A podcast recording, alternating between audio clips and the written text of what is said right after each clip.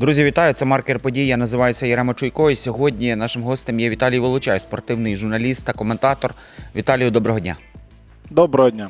Сьогодні будемо говорити про FIFA, УЄФА, мафія і різні такі теми. Насправді дуже болючі для спортивного світу, для вболівальників і не лише для спортивних болівальників. І Віталій, зокрема, напередодні е, дозволило FIFA офіційно участь російським командам Ю-17 у змаганнях. Перед тим так само УЄФА такий дозвіл надало. І аргументація яка, що це виступають діти саме за Ю-17. Е, і от ми знаємо про те, що я спеціально подивився, що за час війни вбито 1600 дітей в Україні. Ну і також вчора е, такий ганебний насправді. Ну, ми вже звикли до таких ганебних вчинків від орків в селі Гроза Куп'янського району. Е, загинуло за останню інформацією 52 людини, і серед загиблих 10-річний хлопчик. Ну і також діти, можемо говорити так, і це такий факт просто неймовірний. І ось така саме дія від ФІФА. Про що це може говорити? Ну насправді до цього треба було бути готовим. Трохи, напевне, таймінг не дуже вдалий. Так, тобто, те, що після дуже дуже таких серйозних терористичних атак ці рішення ухвалюються, воно на нас ще більше відлунює. УЄФА та ФІФА шукають шляхи, як повернути росіян. УЄФА, тобто Європейська асоціація, шукає ці шляхи значно значно активніше, тому що росіяни погрожують вийти з УЄФА і перейти до Азійської федерації футболу, де очевидно, їхні гроші тепер будуть, і УЄФА такі величезні гроші втрачати не можуть. Нагадаю, що одним з головних спонсорів УЄФА до початку повномасштабного вторгнення був Газпром. І фактично Європейська федерація футболу жила з російських грошей. Е, Зараз е, їм потрібно шукати нові джерела доходів. Це не настільки легко дається. Тобто, федерація дійсно гроші заробляє, заробляє великі лігу чемпіонів, там і інші турніри проводять. Але Газпром це Газпром. Ми всі прекрасно розуміємо, які там мільярди сипляться, і ці мільярди хлопчиків у костюмчиках з УЄФА собі спокійно розділяли. Тому вони будуть шукати і вони будуть пробувати про- про- промацувати ось ці позиції. І це перша спроба така е, щось, щось зробити. Чому вони це зробили? Вони зробили це тому, що є непослідовні рішення від українців і від наших партнерів. Що це означає? А, Три місяці тому розпочалася кваліфікація до чемпіонату Європи дорослого, на який не допустили Росію в жодному статусі, але допустили збірну Білорусі з прапором, з гімном, зі всім. Просто вони грають. Е, Реакції від українського української асоціації футболу просто не було ніякої. Ну, мов, грають і грають. При тому паралельно е, в тому ж самому виді спорту, але трохи іншому, є такий вид спорту, пляжний футбол. Це не олімпійський вид спорту, але це вид спорту досить популярний в Україні, в якому ми досить сильні. Збірна України відібралась на чемпіонат світу, і ось він е, стартуватиме днями. На цей чемпіонат світу також відібралась збірна Білорусі. І ось туди ми не їдемо. Тобто ми грали відбіркові, ми відібрались, білоруси відібрались, і е, білоруси туди їдуть. А українці вирішили бойкотувати сам фінал, саму фінальну частину, тому що там вони будуть уже на одному. Пляжі з білорусами. А, е, у підсумку через такі нелогічні рухи, а, тому що там ніби грають, тут ніби не грають. УЄФА і ФІФА вирішили піти далі. А, окей, якщо вони там самі не можуть розібратися, що робити, давайте з білорусами пройшло. Давайте допустимо дітей російських там так до 16 років. Неважливо, що вони всі там на мітингах і так далі. Ну це не важливо. Ти дітей ніколи не перевіриш абсолютно усіх на те, чи лайкають вони якісь пости. Як, наприклад, це робить Олімпійський комітет з деякими російськими дорослими спортсменами, перевіряють їх інстаграми. Ти їх не перевіриш. Це діти, вони нікому нічого не винні. Прекрасна взагалі позиція. Давайте її вкинемо і все. І подивимось на реакцію Української асоціації футболу. Ну, Реакція щодо- Української асоціації футболу була проста. Я думаю, ви її бачили. Ми ганебно засуджуємо. Ну, окей, що далі? Тобто вони пробують, пробують, пробують, і з кожним кроком, з кожним роком вони будуть додавати все більше і більше і більше до моменту повного повернення росіян у футбол. Тобто ми прекрасно розуміємо, УЄФА, ФІФА, мафія, там з ними практично можна до всього бути готовому. Так. Виходить так, що є питання саме до наших чиновників спортивних. Ну, безпосередньо у нашій ситуації цій до асоціації футболу, бо дійсно від них реакції ніякої не було. Я вірно вас розумію? Ну так, так. Тобто, е, не те, щоб це якесь відкриття, що УЄФА це люди, яким найбільш важливі це гроші. Так, ну їх там називає вся Європа, всі вболівальники по всій Європі. В Італії, Англії їх називають УЄФА мафія. Це вже прилипло до них. Е, І так воно і є. Е, Якби тут з тим ніхто не буде сперечатися, абсолютно там зовсім іншими речами. Там війна, не війна, гроші це найважливіше. Проблема дійсно, як ви правильно кажете, в тому, що відповіді від нас не є логічними. При тому є прекрасні приклади. Є дві федерації в Україні, такі самі як Федерація футболу. Це Федерація лижних видів спорту, наприклад, і Федерація легкої атлетики. У них є абсолютно повний меморандум про співпрацю з іншими федераціями. Тобто, що відбувається в легкій атлетиці? В легкій атлетиці е, Міжнародний олімпійський комітет, ще хтось постійно тисне на легку атлетику. Поверніть безневинних росіян, дітям дозвольте змагатися.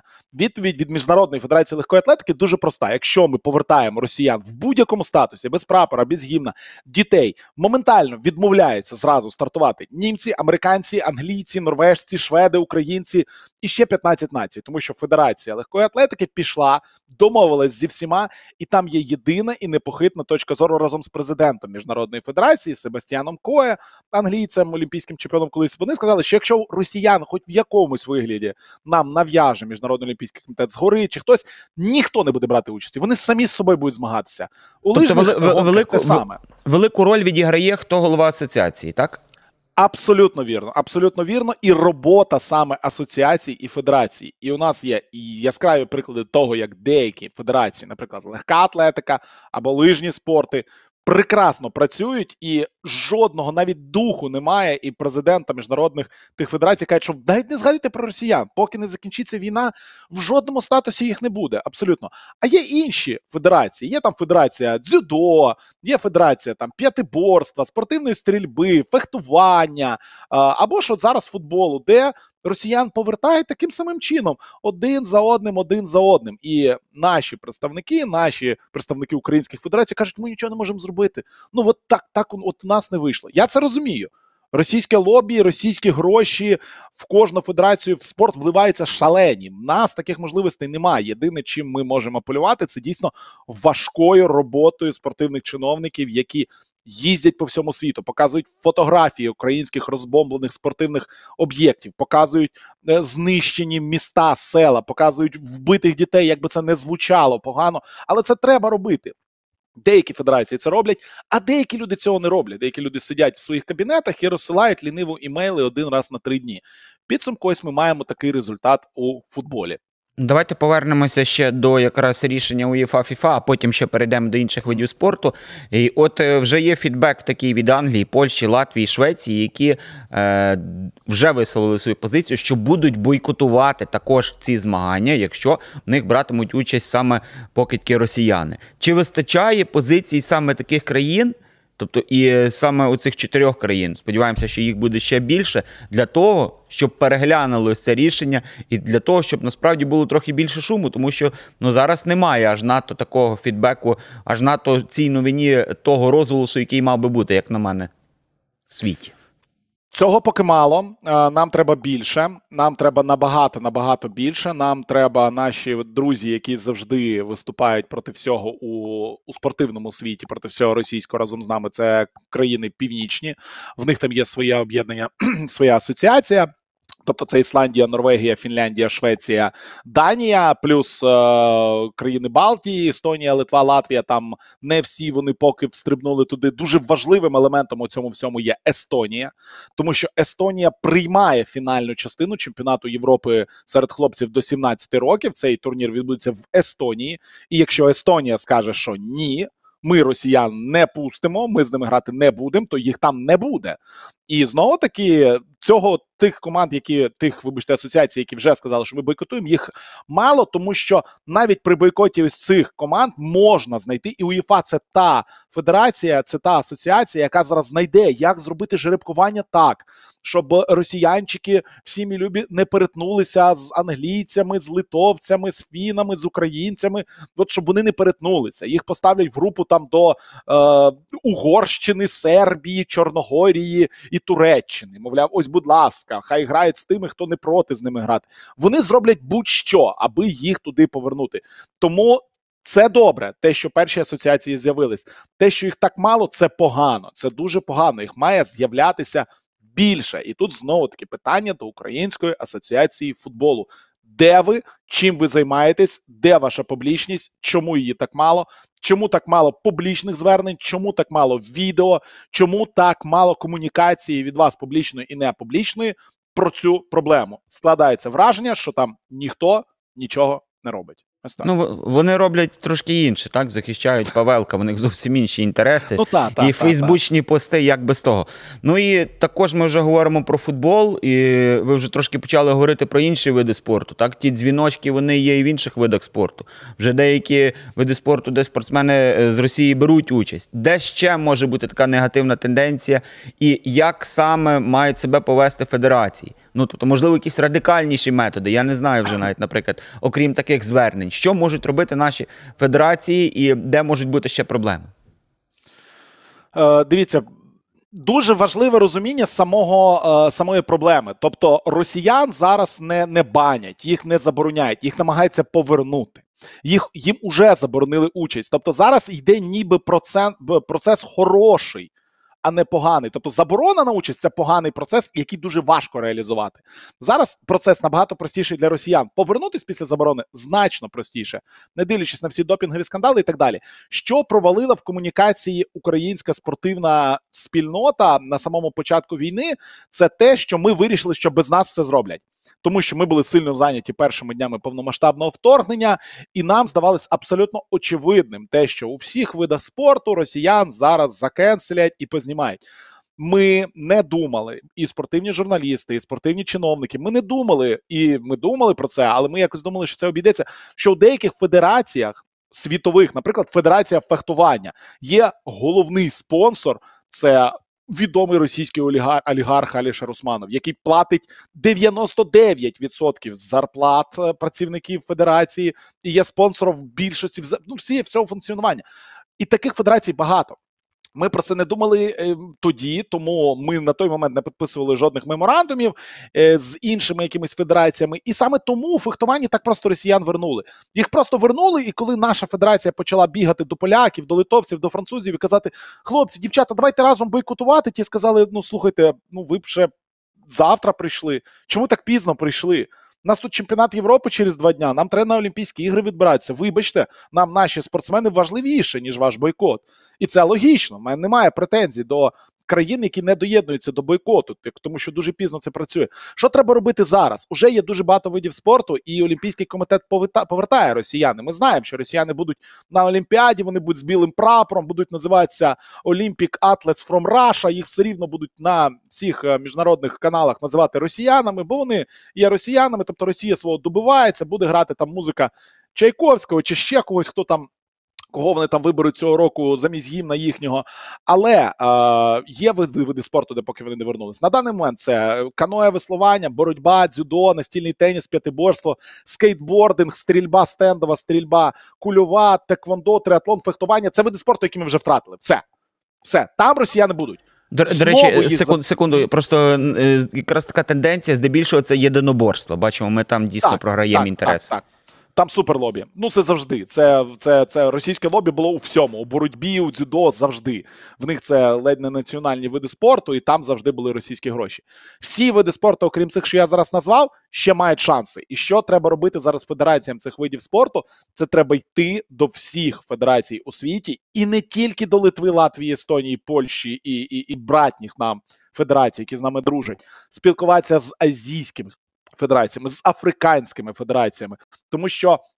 У деяких видах спорту росіяни не мали потрібної кількості голосів, тому що вся Європа голосувала проти. Вся. Але за них проголосувала за їх повернення вся Азія, вся Африка. Тобто вони працювали по всьому світу, а наші не працювали по всьому світу. Наші працювали з найближчим колом, думаючи, що цього буде достатньо. І коли на міжнародній федерації рішення в фехтуванні приймається 140 голосів проти 35, ну вибачте, якби що після того зроблять поляки? Познімають своїх спортсменів? Ні.